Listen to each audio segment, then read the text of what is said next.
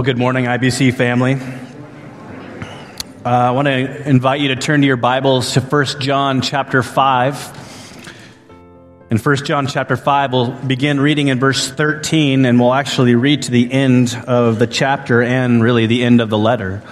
Um, as you're turning there, I want to just say a couple things. Uh, first of all, um, much like what Pastor Tom said at the beginning of service in regards to our brother John MacArthur, uh, he will very much be missed. Uh, many uh, that you knew him, uh, if you had ever listened to John MacArthur pray, you would make this conclusion. You'd be, you would be listening and going, wow, it's as if John is actually talking to God. Prayer is that, right? It's just oftentimes our prayer life might be more. Uh, described as we're writing a letter to God. We start off our prayer by saying, Dear God. Or, or we, we, we, we kind of speak somewhat abstractly, but when you listen to John MacArthur pray, I mean, it was, you felt like he ushered you into the throne room of God. And he prayed with expectation. It was incredible. I mean, he would pray and you'd be like, I think God's going to answer this one. Because he's not praying with, like, well, maybe God, if you get around to it. No, he was, he prayed with confidence and boldness. And it was an honor and a privilege. And I've never forgotten. I know many of you probably can attest to the same thing, but he was a man who had a, a deep trust in the Lord and a man who had an intimate walk with Jesus. And you could see that spilling out in all aspects of his life most especially in his prayer life. He will be missed, but we also celebrate. We celebrate the fact that he is with the one he served for so many years. And that is something to celebrate. 1 John chapter 5, starting in verse 13. I write these things to you who believe in the name of the Son of God, that you may know that you have eternal life. And this is the confidence that we have toward Him that if we ask anything according to His will, He hears us. And if we know that He hears us in whatever we ask, we know that we have the request that we have asked of Him. If anyone sees his brother committing a sin not leading to death, he shall ask God. He shall ask, and God will give him life to those who commit sins that do not lead to death. There is sin that leads to death, and I do not say that one should pray for that. All wrongdoing is sin, but there is sin that does not lead to death. We know that everyone who has been born of God does not keep on sinning, but he who has been born of God protects him and the evil one does not touch him. We know that we are from God, and the whole world lies in the power of the evil one. And we know that the Son of God has come and has given us understanding so that we may know him who is true. And we are in him who is true, in his Son, Jesus Christ. He is the true God and eternal life. Little children, keep yourselves from idols. Father, I pray that right now as we continue in a spirit of worship, that you would give us receptive ears, a willing heart.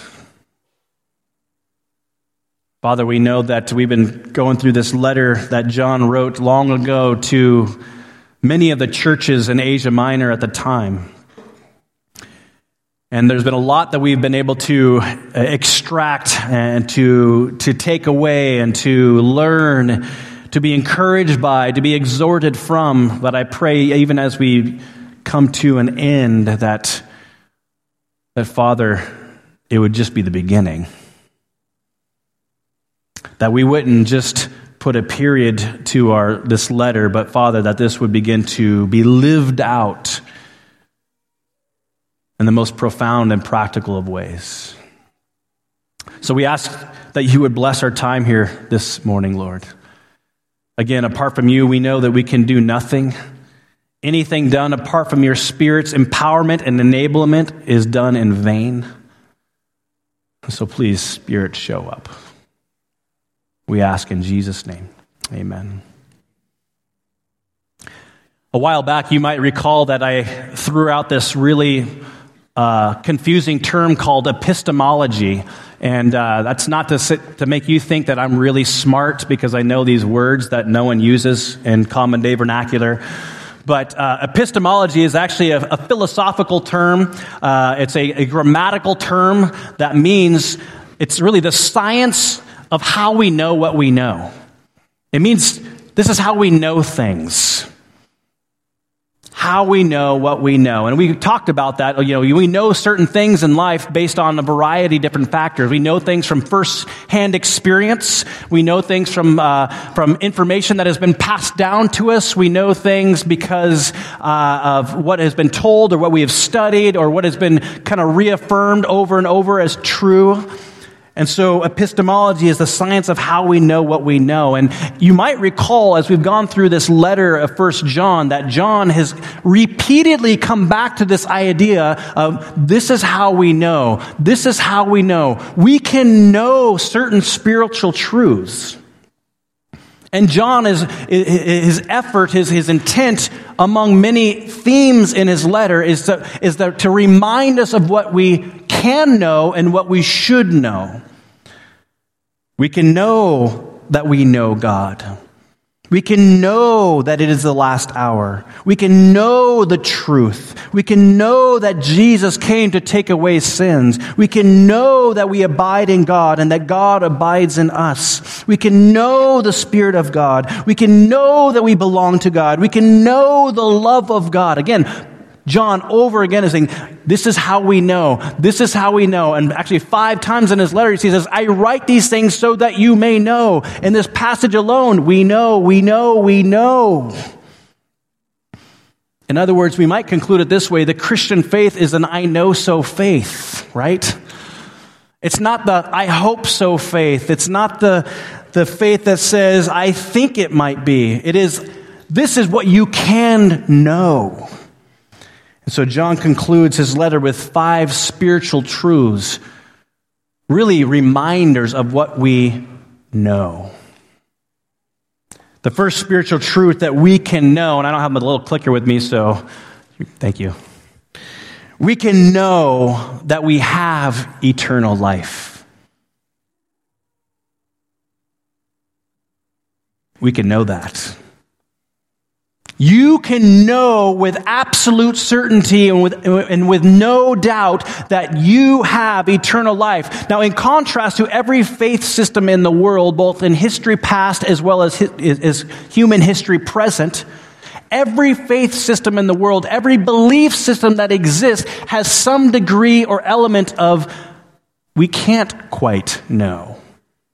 And yet the Bible teaches us what, we, what John repeats over and again is that we can know, especially we can know that we have eternal life. How do we know that we have eternal life? Well, John kind of gives us, he re, over and again, he reminds us three different ways in which we know. We know we have eternal life because we believe in the biblical Jesus. We believe rightly about Jesus. We put our trust in the biblical Jesus, not the Jesus in our own making. We believe in the name of Jesus Christ and we trust in the name, all that, that kind of that name implies, right? We believe that Jesus is God. We believe and confess that Jesus is our Savior and only hope of salvation. We believe and we surrender to the Lordship of Jesus Christ. One of the ways we know we have eternal life is because we believe in the, the Jesus that the Bible describes. But there's a second test in which we may know. We know we have eternal life because we believe in Jesus, but we also obey Jesus. You see, it's one thing to believe in the biblical Jesus and as James points out to us very clearly, the demons know They don't trust, but they know the biblical Jesus, but that does not redeem them. And so, it, what, what stands out from just an understanding or a right belief about Jesus is also wrapped up in our obedience to Jesus. John says this in chapter 2, verse 4. He says, Whoever says, I know him, but does not keep his commandments, is a liar, and the truth is not in him. So we must know Jesus, but we must be obedient to Jesus. In fact, what you really believe about Jesus is reflected in your obedience to Jesus. But there's a third test or, or, or, way in which we can know for certain in the deepest parts of our heart that we have that we have truly been saved to eternal life, and that is that we show love for one another. In every chapter, John highlights the importance of loving our brothers and sisters in Christ. For example, in chapter 2, verses 9 and 10, John says, Whoever says he is in the light and hates his brother is still in darkness. But whoever abides, whoever loves his brother abides in the light, and in him there is no cause for stumbling. In chapter 3, verse 14, John says, We know that we have passed out of death into life because we love the brothers. Whoever does not love abides in death. I think it's, a, it's kind of an important uh, test for us because, again, it, there's a common theme, or a, and this isn't maybe common for us in here at all times, but it is not uncommon for some people to think that I love Jesus, but I want nothing to do with Jesus' family. I love Jesus, but the church, well, I got other words for that. They, they usually come in four, four letters. I love Jesus, or I think Jesus is awesome, but man, his church is a real piece of work. And so I stay away, far away.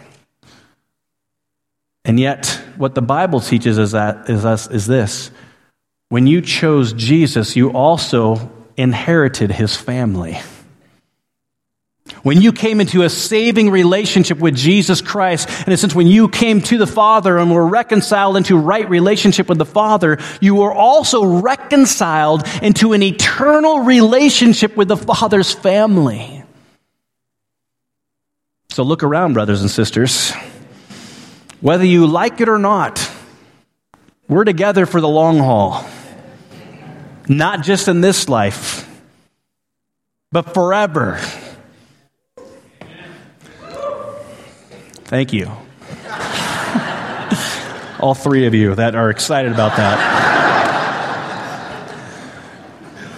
I'm so thankful for God's patience.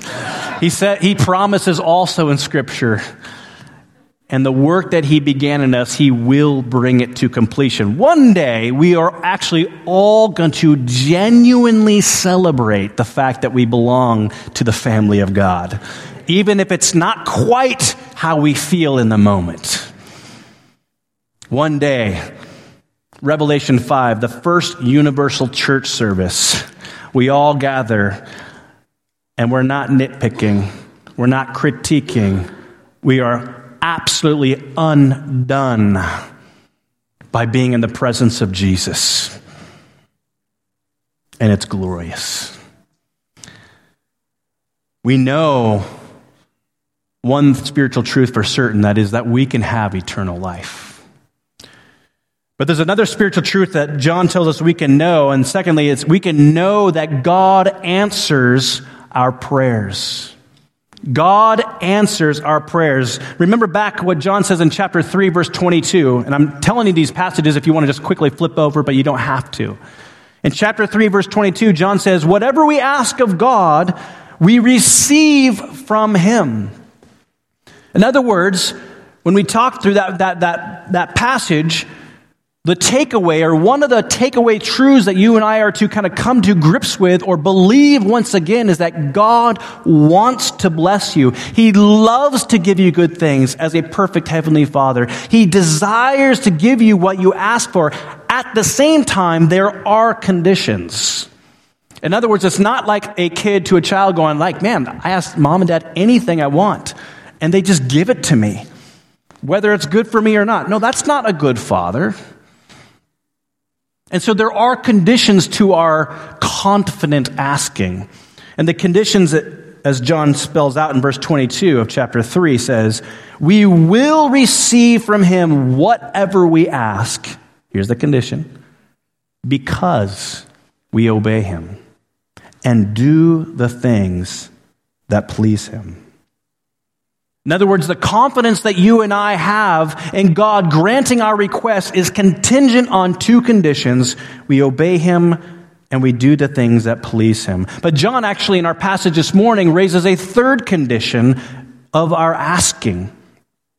Look at verse 14 and 15 for me, real quick. And this is the confidence that we have toward Him that if we ask anything according to His will, he hears us. And if we know that He hears us in whatever we ask, we know that we have the request that we have asked of Him.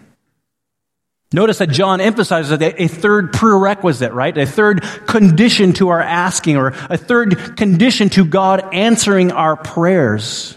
He says, if we ask according to His will.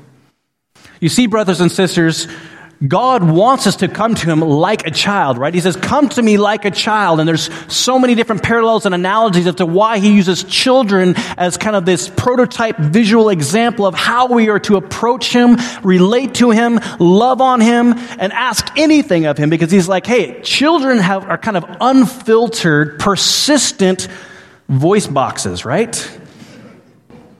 And even though you might say something, that doesn't mean they receive that. They're like, no, no, no, you obviously didn't hear me, mom and dad. So let me just ask you again. And they'll say it until sometimes we go, fine. And maybe we're not supposed to, because you're supposed to hold your ground, right? But sometimes we just kind of give in. Really, the scripture tells us ask persistently, Matthew 7, right? Be that persistent widow because your Father in heaven wants to give you good things. And at the same time, our confidence in God answering our prayers is that we ask according to his will. George Mueller, I'm not sure if you've heard of that name before or not. Uh, I love reading biographies. He is one of the biographies that I kind of come back to more often than any other biography that I've uh, surveyed, read, studied, and, and chewed on because uh, Mueller was a man of confident praying. He was a man who was educated. Of course, he was a reprobate when he was a young guy, thrown in jail, stole all the time, finally got his act together because he hung out with a bunch of thieves and murderers. And he's like, man, maybe I should actually change my life. God arrested his heart through a Bible study. And long story short, he moved from Germany to London. And in London, he started setting up all these orphanages because there was kids running rampant all over the place with no mommy and daddy and raising all kinds of hell, right? And so he's like, I'm going to love on these kids and he, he opened all these orphanages. However, this man was not someone who's like, hey, I got so much deep pockets that I need, have no need of anybody else. No, he was a man who trusted in God's provision up until the final moment. But he asked with expectation. He says this in our prayers. He says, prayer is not overcoming God's reluctance. Prayer is not that we are seeking to overcome God's reluctance. No, he says prayer is laying hold of God's willingness. It's laying hold of his willingness. In other words, if we were to state it another way, we, say, we could say this true prayer is when we come to God and ask what he wants for our lives. Because what he wants for our lives is better than we could ever want or envision. Fact is, brothers and sisters, God really does want us to ask Him anything, like a child, uninhibited, even unfiltered, though in respect. Ask Him anything, but we must also understand that God isn't a, what we might call a vending machine, right? Like kids just watch Aladdin again. He's not the genie, gives us three requests, no, mat, no questions asked. No, He loves to lavish us with good things, but He is the one who determines ultimately what is actually good for us. It kind of raises another question that we need to ask ourselves, and maybe you're already asking this right now or thinking it in your mind. If we are invited into this relationship with our Father in heaven to ask Him anything, so long as we ask according to His will, then the question is, how do we know the will of God, right? If we need to ask according to His will, how do we know what His will is? And that is a good question. It's a question we should never stop asking.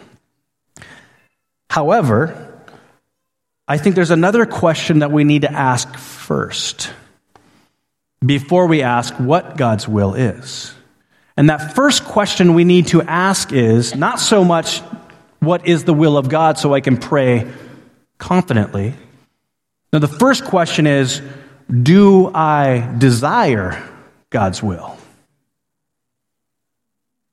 Or if we were to take it a step further, maybe a degree deeper, maybe the question we really need to ask is, am I willing to do God's will if I come to discover His will? Because after all, maybe He presents His will to us and we go, and we pull a Jonah, right?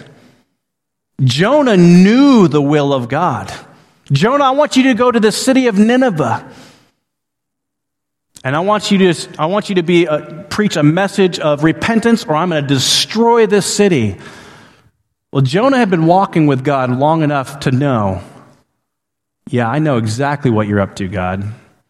I know that you're a gracious God. I know that you're eager to forgive. You're going to send me there and you're going to save them. Now, if you know the context, Nineveh was the capital city of Assyria. They were arch enemies of the people of Israel. The Assyrians were known for their brutal torturous tactics. They thought of all kinds of ways in which they could cause the most amount of pain when they killed somebody. And they had a lot of people of Israel to practice on. So when God has the audacity, in Jonah's mind, right, to go, hey, I want you to go to Nineveh and preach a message of repentance or I'm going to destroy them, Jonah's like, wait, you're going to save them? No way. And so, what does Jonah do? He knows the will of God, and he obviously does not accept the will of God. You know the story. God has his way of turning the boat around, so to speak, gets Jonah back in Nineveh. And then Jonah goes in with the most unloving message of repentance possible, and they all repent. and God saves them. And then Jonah's depressed because God is so good and eager to save.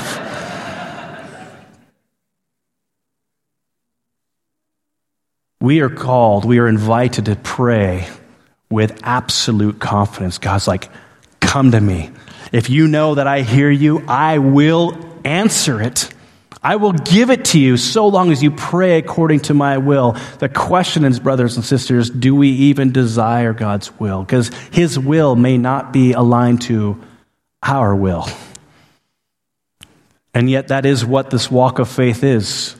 It's not that God's will would somehow conform to our will, it is that our will would conform to his. David is able to bluntly and boldly proclaim that he delights himself in the Lord, and therefore he is given the desires of his heart.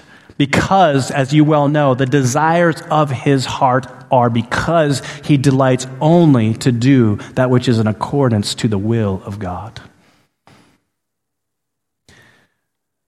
Commentator David Allen said it well, I think, when he says, We cannot desire God's will in our lives until we are willing to do God's will before we know what it is. He goes on to say, The key to doing the will of God is being willing to do it before we know what it is. And, in a sense, what he's saying is, you, we need to be predetermined in our mind that, like, Lord, I'm seeking your will, but I will do whatever it is you call me, even before you tell me. In other words, we're not coming to God with conditions. We are surrendering to His conditions. With the, with the knowledge and the trust and the lived experience of knowing that whatever God's will is, it is perfect. It is good. And I have everything to gain because of it. And so John proceeds to tell us that we, we know that we have the request that we have asked of him. When our lives reflect a life of obedience, a desire to please Him, and we ask according to His will. I, I, love that statement. We know that we, have, that we have the request. That word have is a possessive word. It is saying that we already have it. Grammatically, it's in the present tense, which means this. This is what, this is what John is telling us. You may not have received God's answer to your prayer right now, but God has already answered it. We pray for our needs. And God, who, when we are living a life that is seeking to please Him and repenting when we don't and seeking to honor Him and do what's according to His will, we already have the answers. And then God says, now wait. I've already answered it. But I just haven't given you the answer yet. For purposes only known to me. And what he's inviting us into is in our waiting, it's almost as if he's wondering, Are you going to thank me anyways? Are you going to worship me even though I have not yet revealed my answer to your prayers? In other words, we are invited into thanking God in advance for how He has already answered our prayers even though we have yet to receive the answer that he has already answered. George Mueller, who I already introduced, was a man of prayer. And he was so convinced that God would answer his prayers because he prayed according to the will of God that one morning he sat all the orphan kids down for breakfast. And he gave thanks for what they were about to eat. Except at that moment, they had nothing to eat. The tables were empty. The plates were in front of the kids, but the tables were empty, and the storehouses were empty. And he sat them down to eat, and he prayed with expectation that God would continue to provide. And the moment he said amen, there was a knock on the door, and the local baker comes and says, I got a lot of leftover goods. Could you use them? Now, stories like this are kind of like, wow, that's amazing. But I would never want to be in that position. Good for Mueller. But I don't want to be in that place of, utter dependence on God. Because that's hard. That takes all my control away. As if we had any in the first place. You see, Mueller prayed and said amen without any doubt that God would provide because he promised to do so. And then the baker shows up and the kids are fed for one more meal. This isn't the first time, this happened all the time in Mueller's life and ministry. And we look back and go, man, that was an amazing man. No, Mueller served an amazing God. And because he trusted in an amazing God, without wavering, we might conclude today that he was an amazing man. But God invites us into the same dependence today in your life. So let me ask you, IBC family, are you in the habit or the practice of thanking God in advance for how He has already answered your prayer? And as you wait for the answer to your prayer, are you thanking Him and worshiping Him? You see, peace in, our, in the deepest parts of our soul is not the result of received answers to our prayer. Now, peace is the result of knowing that God hears our prayers, that He has already answered our prayers, and will reveal the answer when the time is right. And then, in response, we just say thank you. That God is always faithful. Even when we are faithless, He is always faithful. There's a third spiritual truth that we can know, John says. And we can know a life that is victorious over sin. Yeah. You can know a life that is victorious over sin. Now, some of you might be responding maybe in one of three ways. You might be saying, Yeah, right. And you say that kind of tongue in cheek, maybe a little bit sarcastic because you're like, that sounds like a great message, but it's not the experience of my life. Or where we might say that in response and going, Really? Really? Kind of like cold water on a, on a hot day, or I guess it's more like a hot cup of coffee on a cold day in Port Angeles. Or maybe your response is, Praise the Lord. I experience that vict- victory in my life all the time. Now, as we have learned already in John's letter, so this is more of a reminder, he doesn't, John doesn't ever teach us that we become sinless in this life, but he does say that sin is no longer the pattern in one's life. For example, in chapter 2, verse 1 and 2, Paul, John says, My little children, my beloved ones, I am writing these things to you so that you may not sin, but and by the way, the language grammatically there is that you may not sin, that you would not live in a pattern or lifestyle of continual or persistent sin. But if anyone does not does sin, we have an advocate with the Father, Jesus Christ the righteous. He is the propitiation for our sins, and not for ours only, but also for the sins of the whole world.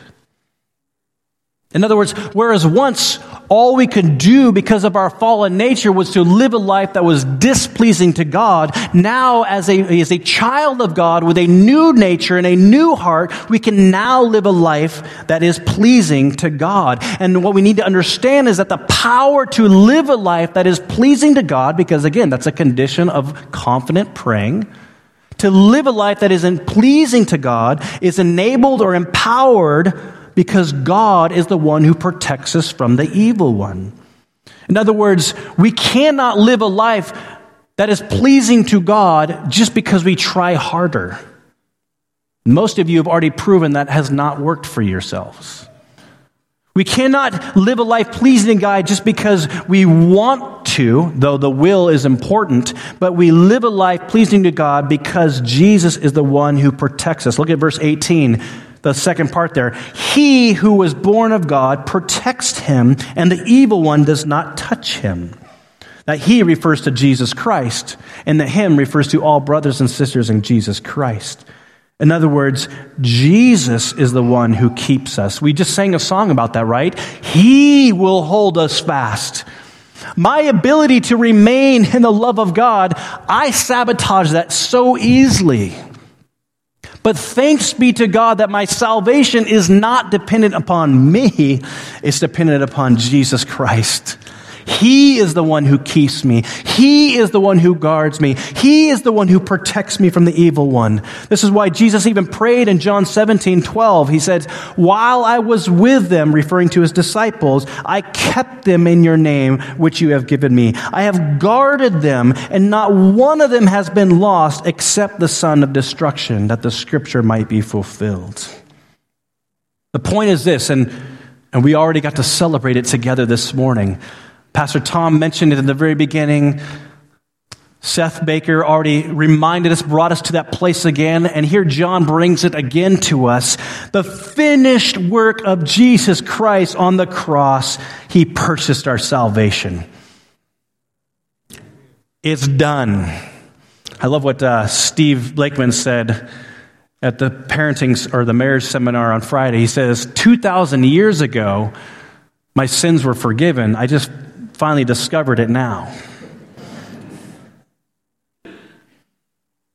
when Jesus says, It is finished, the power of sin and death was destroyed. And now, as we've already discussed, Jesus is with his Father, making intercession for us, not just every once in a while when he gets around to it. He is in a persistent, eternal state of intercession until we, like John MacArthur, are home with him. He is our advocate. He is the one who protects us. He is the one who keeps us. He is the one who maintains our salvation. We can be victorious over sin, more than conquerors, because of what Jesus has finished on the cross. There's a fourth spiritual truth that we can know, and that is we belong to God. Verse 19, we know that we are from God, and the whole world lies in the power of the evil one. I'm going to kind of breeze through this very quickly just because I have much more to say. Now, John isn't saying anything new when he, he says this. He already said this in chapter 3, verse 10. But basically, the whole point is this. When it's all said and done, the way you and I understand life and reality is, this, that, is that people, human beings, belong to one of two families. They either belong to God's family or they belong to the family of the devil. That's it. There's no third option. People are e- they either belong to God or they belong to their father, the devil. And it's crucial that Jesus followers remember and recognize this because there is a global conflict that is controlled by a behind the scenes mastermind called the devil. And we as Christians, as followers Jesus, we need to recognize things for what they are. It's what Paul says in Ephesians 6, right? He says, we don't wrestle against flesh and blood but against rulers and against powers and authorities and against cosmic powers, against this present darkness, against spiritual forces of evil in the heavenly places. That's the real power and nature of our conflict. And so when we, when we turn on the news, which by the way, maybe you shouldn't, but when you do it anyways because curiosity just gets the whole best of you, right? We must view the, all the troubles in our world from a spiritual perspective, with spiritual eyes. We must understand that the whole world, John tells us, is under the power of Satan. That's why there's conflict. The reason why there are godless agendas and godless policies is because there is a God, an antichrist figure that is opposed to everything that is of God. And so, on one hand, that should actually give us a sense of empathy, even for those people in power, because they are actually puppets behind the one who is truly influencing. It doesn't mean that they are not responsible for their actions, but it does mean that there is a powerful force behind them, and that is the devil. But there's another powerful force that is even more powerful than the devil, and that is the Holy Spirit. And the Holy Spirit is actively working. You guys have already read the articles Asbury, revival going on like crazy down there. The Holy Spirit blows as it wills, and the Holy Spirit is actively pursuing, saving, holistically the hearts of people. So, as much as the enemy is trying to steal and to kill and to destroy, Jesus says, as he promises to do, and as his spirit is actively doing right now, today, but I have come to give you life. To redeem your life. And I'm not just talking about a salvation that is yet to be revealed. He's talking about life now, wholeness now, healing now. God wants to save you now.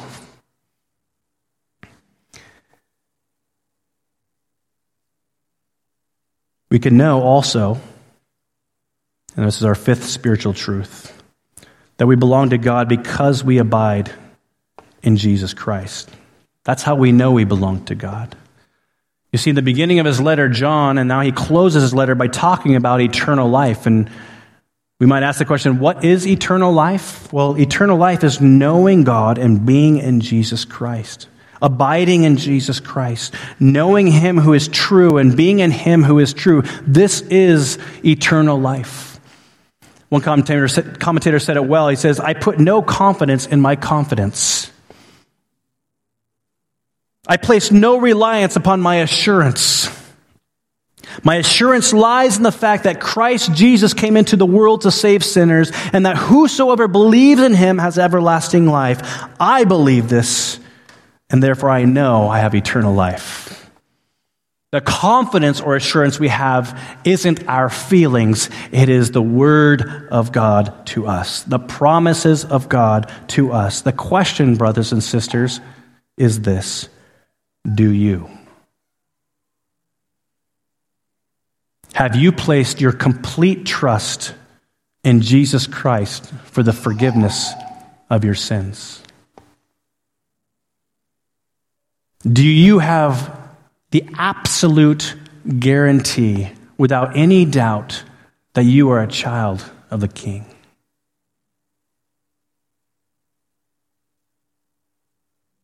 Remember, God wants you to know. Not just to have a kind of a good idea, but He wants you to know. There's salvation in no one else, for there is no other name under heaven given among men by which we must be saved. Have you received this gift of eternal life? Have you trusted in Jesus alone for your salvation? Remember at our, our annual celebration, Sue Lotz and Rachel Alton came up here and they had these shirts on that said Jesus, period. In other words, Jesus plus nothing equals everything. That's the mathematical spiritual formula. The fact is, though, John closes his letter in kind of an unorthodox way, but actually it's very much tied. He says, Little children, Keep yourselves from idols. Now, why would John tell us these as the, the last thing he could say? Why would he say? It almost seems out of place, right? By the way, I almost forgot to say something. Uh, little children, please keep yourself from idols. Don't forget that part. No. The reason why John concludes with that final statement is because idols are anything that, can, that make us trust in something other than Jesus Christ alone for the salvation of our soul. John Calvin actually said it well when he says, Man's nature is a perpetual factory of idols. It is in our fallen nature to resurrect all kinds of idolatry in our life. Idols are a, a, false substitute that deceive us in trusting in something else or someone else other than Jesus Christ. An idol is anything that we turn to for significance, for life, for belonging, for value, for hope, and for joy other than Jesus Christ. And our country is rampant with it. And we have all fallen victim in some way. Tim Keller said it well when he says the ultimate reason for any sin is that something besides Christ is functioning as an alternative righteousness or source of confidence. And it is thus an idol, a, a pseudo savior, which creates inordinate desires. An idol is a pseudo savior. An idol is that, that go to, right? How do you know if you have potential idols in your life? Well, when you are experiencing something hard, what is it that you want to do in that moment? Maybe it's a little extra glass. Maybe it's veg, veg. Maybe it's gossip, gossip. What is it for you? There's millions of them. But idols always seek to replace an absolute trust in Jesus Christ. They will always sabotage and therefore diminish the certainty or assurance that you can have that you are, in fact, a child of the King. Maybe it's financial security for you. Maybe it's too focused on your kids. Maybe it's a focus on everything other than your kids. Maybe it's your how you look. Maybe your idol's your forever home. By the way, has anybody ever stayed in their forever home very long? Maybe it's fame. Maybe it's how many social media followers you have. Maybe it's job status or entertainment or sex. Here's one. Maybe it's your comfort. Comfort is like the thing we, we wake up every day seeking without even consciously thinking about it. We are always striving after those things that make us comfortable. There's nothing wrong with comfort, by the way. What's wrong is how our heart so desperately wants our comfort above or beyond or in place of Jesus Christ. That's when comfort becomes an idol. And so, brothers and sisters, you and I must guard against every false substitute that makes huge promises but always fails to deliver. We must view reality with spiritual eyes so that we can see Jesus as everything because he is our peace, he is our joy, he is your salvation. Him and him alone.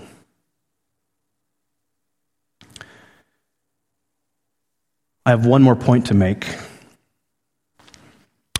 You may have noticed that I skipped over verses 16 and 17. And I did this because, as much as theologians have struggled to interpret water and blood, as Pastor Tom mentioned in last week's message, they are even more confounded by John's reference to sin that does not lead to death versus sin that does lead to death. And I've surveyed a gazillion different perspectives on this, and everybody lands differently on what in the world John is talking about. He apparently writes, and his listeners or readers know what he's talking about. And here we are 2,000 years later going, What in the world? Let me just read these verses here, and we'll draw some application. If anyone sees his brother committing a sin not leading to death, he shall ask, and God will give him life to those who commit sins that do not lead to death. There is sin that leads to death, and I do not say that one should pray for that. All wrongdoing is sin, but there is sin that does not lead to death.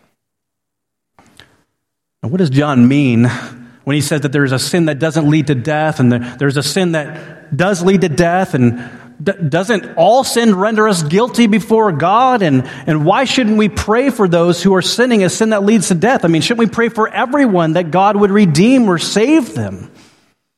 And in all honesty, I'm not quite sure where I land on this. I know as a pastor, I'm supposed to know everything, but uh, these words are somewhat confusing to me. I mean, there's four prominent views that are proposed.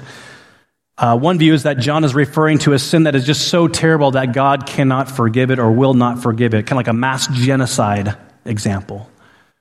One, another view is that, uh, that, that, John is referring to the un, an unforgivable sin called apostasy. And this is referring to someone who is, has maybe once professed faith in Jesus Christ, but has walked away from the faith. Therefore, obviously, it's unforgivable because they've chosen to walk away and deny Jesus Christ. Um, and while we do believe at IBC that uh, the Bible teaches that there are many who profess faith, and I put that in quotes just so you know, they profess faith, but then eventually walk away from the faith, as we see in Matthew chapter 13. We also don't believe that those who are truly saved will walk away forever. Another view is that the sin is a, really a sin of blasphemy against the Holy Spirit, which, as Jesus warned the Pharisees, this is a, a, re, a, willful rejection of Jesus and his atoning work on their behalf. And so you can't be forgiven when you're adamantly opposed to Jesus and his atoning work. That's what one view is. Another view is. A final view proposed is that this sin leads to physical death for a true believer who persists in sin. In other words, in God's grace, He actually removes a, a, a, a, child, his child, from their physical existence, even though their soul will live on for eternity because they are living a pattern of persistent sin. And as I said, which is it? Everybody came to a, landed on a different conclusion. So there we go. But I don't raise this point just to land on a question mark. I raise this because there are some things we do know. There's some things that we can walk away with, as difficult as these statements might be. First of all, John doesn't prohibit, uh, prohibit praying for anyone committing sin that leads to death. He just seems to say that it, it, it may not do much good. So maybe what we are to walk away with is that even though the fact is we don't really know who this applies to, at least in our context, and so we should never be the one to judge and ultimately can conclude like, well, that unforgivable sin really applies to you, and so there I'm hands off.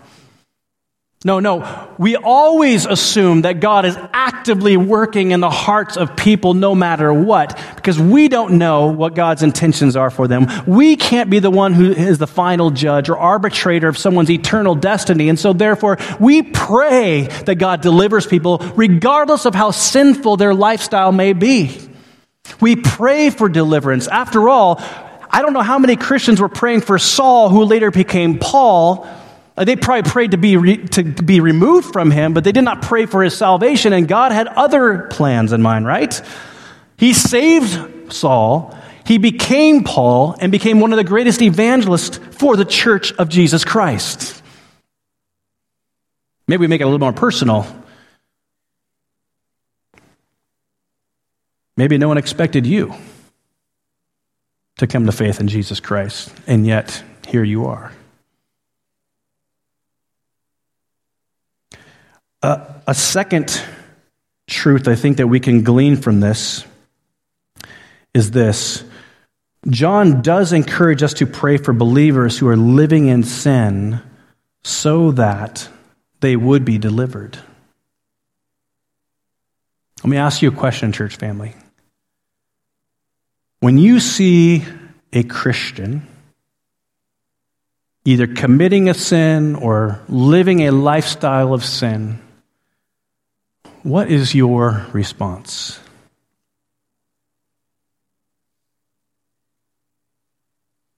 And what is your thinking? Because you may not actually say what you're thinking.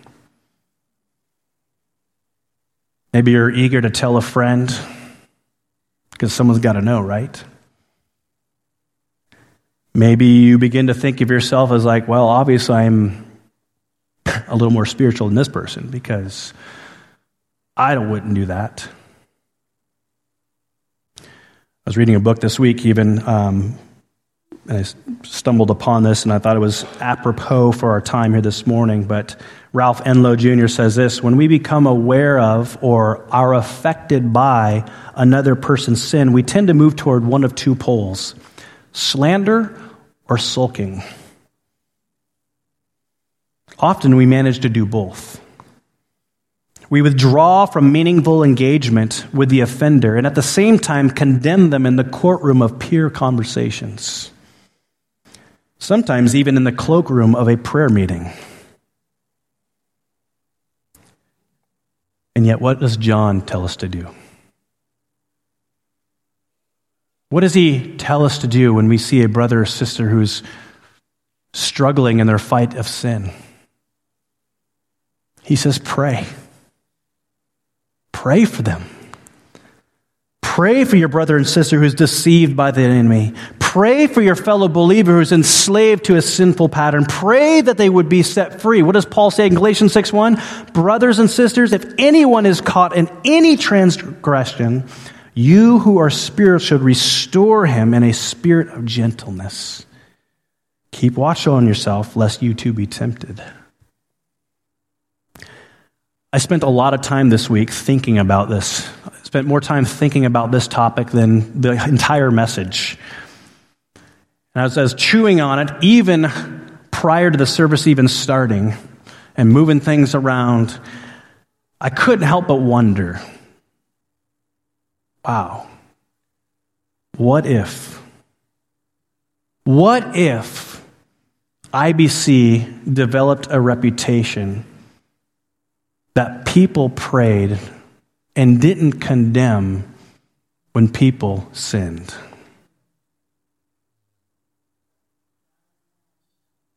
What's that? Yeah. Or just imagine, what if the church in Port Angeles, what if the church in Port Angeles began to develop this reputation that man, my life is a miserable wreck. I know it. They know it. And yet they don't condemn me. They pray for me and they love me. Not because they're just dismissing the sin, not because they're just sweeping under the rug. No, because they want God's best. They are praying that they might be healed. Can you imagine? What if? I wonder how many more people would come out of hiding and into the light so that they may be healed. One final encouragement in this, closely related, that John doesn't actually mention specifically, but is, but is no doubt implied. If you are struggling in your fight against sin, then you need to confess your sin to one another.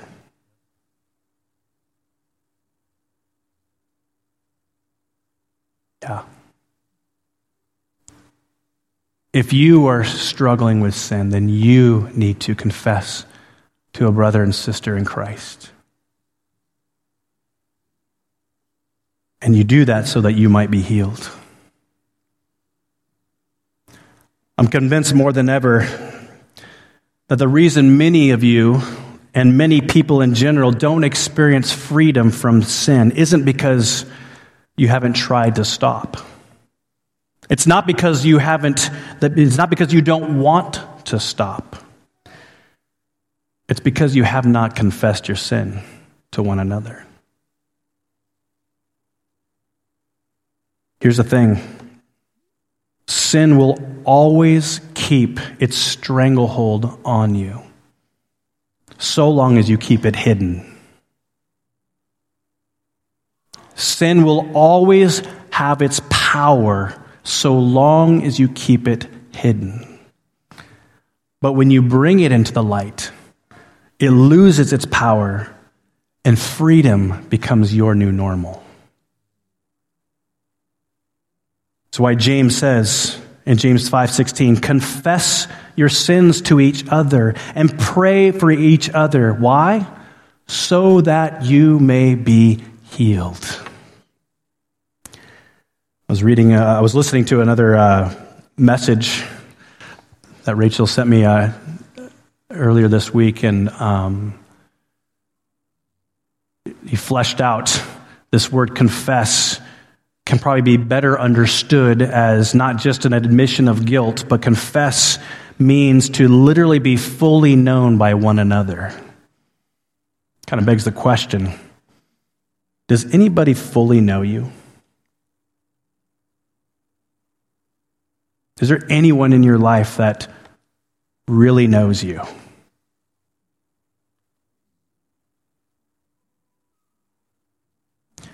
You might be asking this. Hold on a second, Aaron.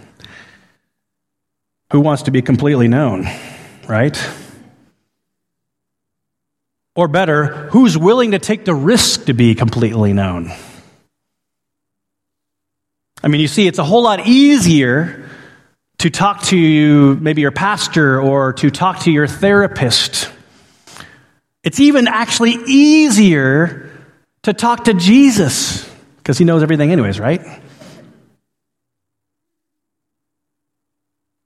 The difficult step is talking to one another because that is a death sentence to your reputation, right?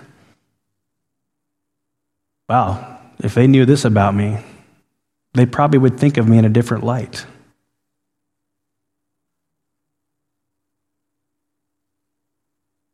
If Bob knew everything about me,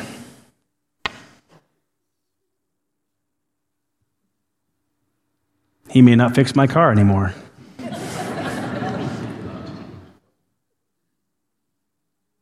you know, it's interesting, even especially for, true for pastors in all transparency. There's a reason why pastors are being taken out in droves, is because in the, the role of a pastor, one of the, the most difficult scenarios to be in is well, let me just contrast it in this way. What keeps pastors in hiding is knowing that when they come forward, their whole career is ruined. You go back to work on Monday. We don't know where we're going on Monday because our whole vocation is wrapped up in this. And so then all of a sudden you go, oh, shoot, if people really knew me, then guess what? That'd be the end. And then what am I going to do? And you might even be sincere in that hiding, going like, I don't want to do, cause an unnecessary disruption in, in the church of Christ. And so, dear God, what do I do?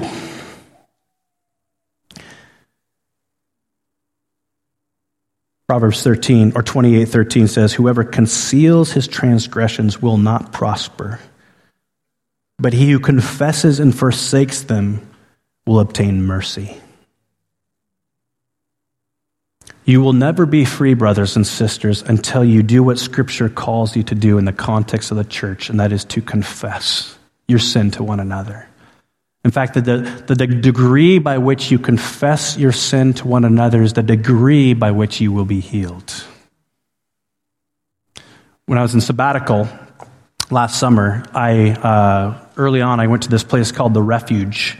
And this place called The Refuge is in Montana, outside of Billings there. And uh, it's a place for ministry people, kingdom minded people, people that, you know, it's for pastors and even you know high well-known execs and stuff from all the countries just to, just to kind of come and, and, it's a place of respite it's a place to stop it carves out margin just to do something fun but it's also an intentional time to come and to do, kind of do real business with God. And so my brother-in-law invited me out to this place called the Refuge. And at first, a couple weeks into my sabbatical, coming off a pandemic, coming off a lot of hard conversations and relationships, I was like, Man, actually, the be- what I really want to do is I want to go to the middle of the Olympics by myself and disappear. That's what I want to do. But I was grateful for the invitation to go out to the refuge, and so I went. And uh, overall, it's just a great time. You're fly fishing every day. They provide all the equipment for you. I mean, it's just it's an amazing time, and the food is spectacular. There's a professional chef. You're with a bunch of guys coming from all over the place. But at that moment, emotionally and spiritually, I was not in a place to want to really open up because I was ragged spiritually, tired. And, uh, and I even wrote, you know, every day we had this table time, this intentional time. And it just, it was really unstructured, but it's just kind of like, let's see what this spirit is going to do. And, you know, uh, it, the conversation would open up and it almost sometimes would just be silence and we'd all be just sitting there looking at each other. And here's picture like 25, 30 guys just kind of sitting there. And so what's the spirit saying? Who's going to go first, right? And every night, something profound would happen in the lives or the hearts of some of the men. And there'd be real freedom and, and release and healing that took place. I was not in a good place going into the refuge. And so I remember specifically writing in my journal going, This is great. I'm going to engage. I'm going to participate in praying over people. But there's no way in Sheol that I'm going to actually say anything.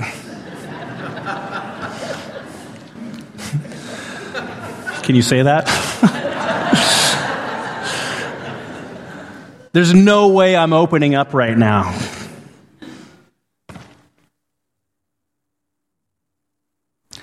And that was Thursday morning. And Thursday night was our last table time. And as we're sitting there, and I'm sitting there, do, do, do, do, do, and this is great. Another guy opens up, and he's just undone. And it's just like, wow, thank the Lord for that. Oh, this, this is so good. This is so good. And unprovoked, the Spirit of God told me, it's just like, I just started talking, and I said, well, I'll share something. I'm like, oh, shoot, here we go. I just, I just vowed this morning not to say anything. And it just all came out. It came out, everything. And you know what? I received mercy and love. And I was released. And I was free.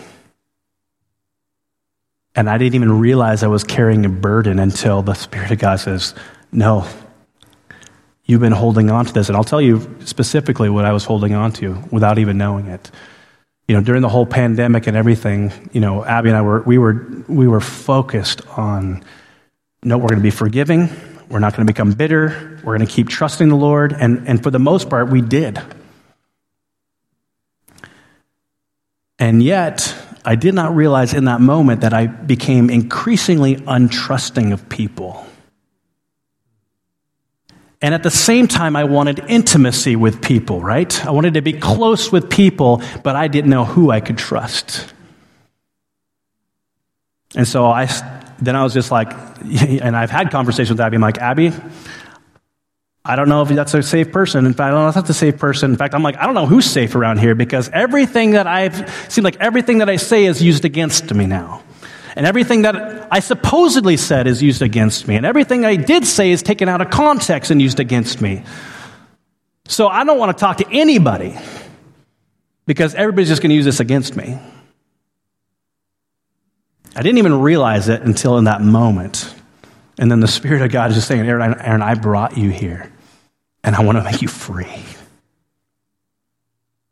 And He did. And I can't tell you other than the fact that I felt so light and so free after years of just kind of this, this weight coming down. That's what the Spirit of God wants to do in you. He wants to make you free.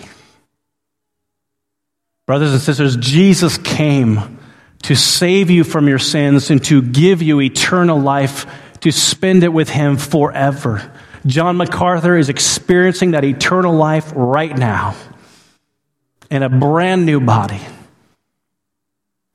But He also came to heal you right now. Salvation ultimately is something to be received at one final day, but healing for your soul and for your life is available today, right now. But you, like many of us, we, you won't be free just because you keep your sin hidden between you and God. You will only be free when you confess your sin to one another. I guarantee it because that's what Scripture teaches us. Pray with one another, confess your sins to one another, be completely known to one another in the context of a church whose no one's got their act together. But by the grace of God, He loves us and He cares for us.